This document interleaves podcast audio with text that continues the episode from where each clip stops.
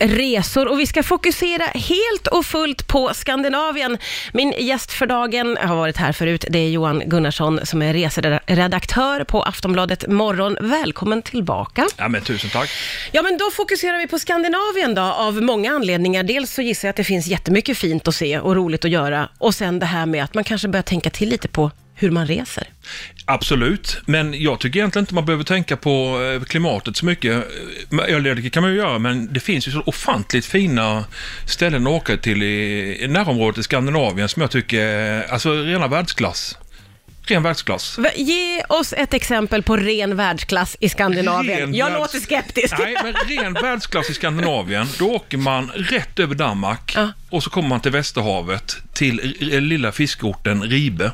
Okay. Och därifrån kan man gå på något så fantastiskt som ostronsafari. Oj! Och det var bland det coolaste jag gjort i, i mitt liv, faktiskt resväg. Därför då kommer man till Ribe på kvällen, ja. tar in, käkar lite gott på, på, på, kvällen så här och sover över på något litet schysst pensionat. Mm. Klockan åtta morgonen efter så går man ner till havet, till havskant, havsbandet. Och så väntar man till havet har dragit sig undan. Och då blottläggs det som ett ökenklimat, helt platt, Nej. På, rakt på havsbotten. Och sen följer man, ju mer vattnet drar sig tillbaka, så bara går man efter det så att säga, efter det drar tillbaka. Ja. Två kilometer rätt ut i Nej, havet. Nej men sluta, hur går ens det här ihop? det, det låter ju häftigt. sjukt. Och då går man efter några kilometer så möter man på sådana här ostronbankar. Och då är det liksom sådana här ostron som ligger liksom i stora drivor. Då tänker man så här, men jaha, men vad är det här? Och så var det en guide som var med då ja. såklart och, och berättade om det här. Och så kom vi ut till en helt fantastisk ostronbank. Och där var det bara att sätta knät i marken, eller på havsbotten då. Ja. Och plocka på sig ostron. Det var, liksom, det var så mycket ostron så man kunde bara fylla ryggsäckar och spanna allt man hade med sig. Men ni fick ju betala sen för era spannar Nej, och man betalade 200 spänn för guiden. Nej. Och jag säger att det var, det var en grupp vi gick ut med här då. Så vi pröjsade 200 spänn var.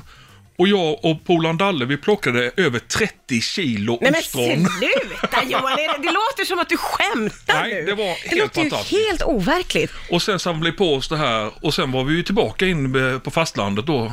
Eh, kanske vid 12-tiden, ja. efter en fyra timmars promenad. Nej. Och sen åkte vi tillbaka rätt över Danmark till eh, tillbaka till Sverige och så hade vi världens ostronfest. Ja, men det är alltså för ostronälskare och lite för äventyrare känner jag också. Ja, men, det, det, låter ju helt otroligt. Alltså man går på havsbotten, ja. man går och ser vattnet hur det drar sig undan och kommer till de här ostronbankarna ja. och så här. Ja, det var så häftigt. Ja, men gud, vad hette den lilla orten sa du? Ribe ja, okay. heter den. Den ligger söder om Esbjerg, ja. ute, längst ut på västra Danmark mot Västerhavet. Nästa tips är faktiskt lite mer, lite mer, man kan säga lite mindre action. Jag blir ju rätt rastlös så här när man är ute och reser, så jag vill göra saker, men det, men det går ju bra att titta på saker också. Ja. Och då var vi, vi var för några år sedan i Dalsland. Och då känner man så här, nej, Dalsland, varför åker man dit? Bara på namnet låter det lite tråkigt, förlåt Dalsland. Det låter, det låter inte så mycket party och beachhäng sådär. Nej. Men när vi kom, vi kom till den här jättefina lilla staden Mellerud, och så ett stenkast därifrån låg Vita Sanda. Det var så här en jättefin strand vid, vid Vänerns västra strand. Så här. Okay. Jättefint och långt lång så här vida sanddyner och ja. sådär. Jätte, jättefint. Och där, ja, där kan man ju sola och bada så här. Sen om man åker en bit norröver så kommer man upp till akvedukten i Håverud. Mm -hmm. Och det är sån här gammalt slussystem med, med räls uppe i luften där man liksom håller på med rälsbussar och tågbanor och sådär. Det är en otroligt märklig konstruktion ja. och så jädra häftigt att se. Okay. Det är sån här riktigt vetenskapligt eh, experiment som har blivit en, någonting helt fantastiskt. Ja, gud vad roligt. Och sen äter man sill och laxmacka i, vid akvedukten i Håverud. Det är viktigt att det finns något gott att äta ja, vid slutet det. av dagen. Och dessutom, om man har sin bas till exempel i Mellerud, så är det ju inte så långt att åka, på, åka till Smögen om man vill ut till kusten. Mm, ja, det är mysigt. Och sitta på kajen och äta räkor. Och, ja, eller hur. Ja, och en sån liten dagstur till Smögen när det är som mest, det räcker ju nästan när det är som myllrest ja, med det. turister, jag tycker eller det. hur? Det är väldigt mycket folk i Smögen. Ja. Det är lite mindre folk i Dalsland. Eh, på grund av det olyckliga namnet. Nej, vi vet inte. Nej, det vet jag inte. Men, men jag tycker Dalsland, eller där, just både Vita Sanda och Mellerud och akvedukten i Håverud var mm. fantastiskt jätte, jättefina och ja. överraskande fina. Ja, vad, vad roligt. Eh, och då bodde ni också lite speciellt? Ja, vi bodde på en, den, den kedja som heter Bo på Lantgård. Och den, där är väldigt skiftande, så att antingen kan man bo på ett jättefint pensionat, eller man kan bo i ett rum ovanpå en laggård, eller man kan bo...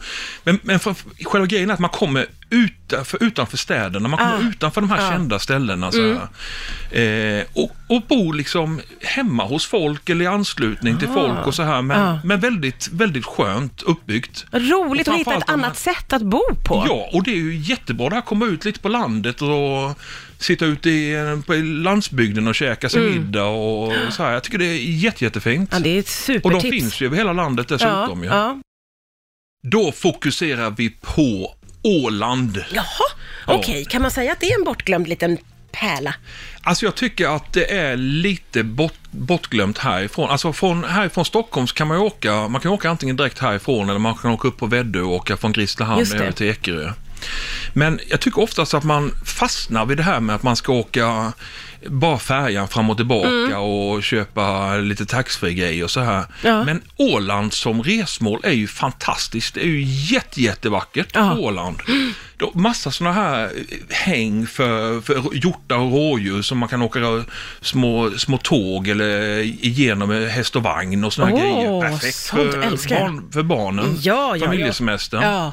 Och sen nere i eh, Mariehamn finns ju jättefina stränder. Lång, långgrunt förvisso, men, men jättefina stränder. Ja. Och ett fantastiskt badhus. Alltså ett badhus också? Ja, visst. Och det är rätt nytt. Det har bara, jag säger att det är tio år på nacken som, Ja. de, som de byggde det här. Och jätte, jättefint. Så det funkar ju både på sommaren och, Ja, ja, och ja. vintern. ja. För det tänker man kanske inte att Åland är ett resmål som man åker till på vintern överhuvudtaget. Nej, men det, det går jättesmidigt. Från, från Stockholm, det är ju ungefär som man är i södra Sverige och åker över till Polen. Från, från Blekinge Ja, och åker till, till Sopot eller nere i Skåne att de åker, åker över till Danmark och, och så här. Är alltså, här uppe i, i Stockholm ska jag säga att det är helt unikt. Ja. Jättevackert på Åland. Hur är det att ta sig runt där? Behöver man ha bil med sig då? Ja, eller? det, det skulle jag Ja, absolut ja, säga. jag tänker det, För nästan vi, det. vi var över en gång eh, åkt med kommunala medel och visst det funkar ju men Ja. det, tar rätt, det tar rätt lång tid. Ja, okej.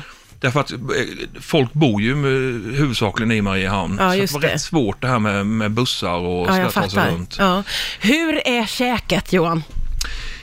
Ja, alltså det är ju supergott. Ja. De har, jag tycker de har, Åland har ju, har ju otroligt mycket blandning både av svensk och finsk mat. Så. Ja. Och jag som gillar lådor så här och rotfrukt och så här, för mig är det ju paradiset. Ja. Det ju väldigt rustik mat, men sen samtidigt har de ju alla de här internationella influenserna. Men det, är- det är ju lite så här internationellt käk. Det är ju Mm, fantastiskt bra på Åland också. Men, men just det här, den här finska traditionen med lådor och eh, rovor och så här, tycker jag är så jädra gott. Ja. Man eh, rostar dem eller gör dem i gratänger och sånt här. Jag tycker det är fantastiskt gott.